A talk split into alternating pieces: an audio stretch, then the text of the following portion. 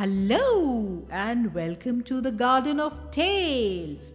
This is Radhika, and today you're going to hear the tale of three fishes from Panchtantra.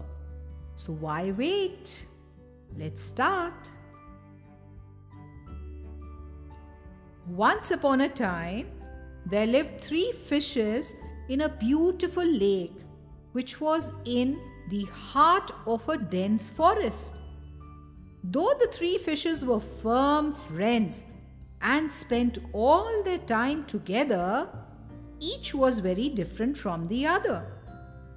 The first fish was very wise and he always did what was right. If ever any other creatures in the lake were in trouble, they knew they could count on him to help them out. The second fish was resourceful. Though he was not the smartest of the creatures in the lake, he always managed to think something up in order to get himself out of the mess. The third fish was, however, rather foolish. Though he generally meant well, he would end up getting both himself and his friends into trouble. One day, as the wise fish was weeping about in the water, he heard some fishermen talking. He was curious to hear what they had to say, and so he swam as close to them as he dared. He heard the fishermen say that they would arrive there the next morning to fish in the lake. The wise fish quickly swam to where the other fishes were and told them what he had heard. He also told them that he had decided to swim through the canal and escape. The wise fish asked, Why don't you come along with me so that we can reach safely? The resourceful fish refused and said, This has been my home for so many years. I can't leave it. I will stay and see what can be done. The two of you worry too much. Nothing will happen at all.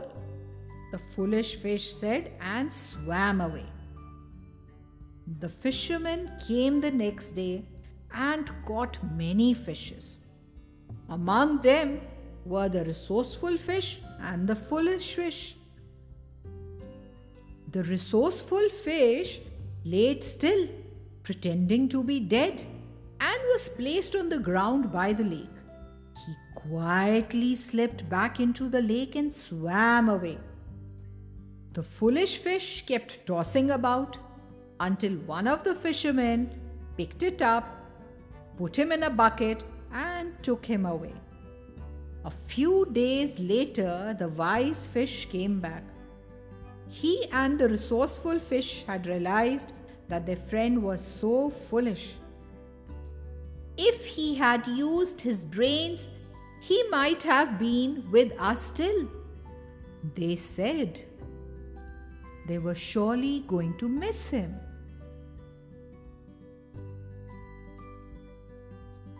Well, dear sweet peas, one needs to adapt to change with time, and the foolish fish resisted just that. So, if you see trouble ahead, you need to act quickly.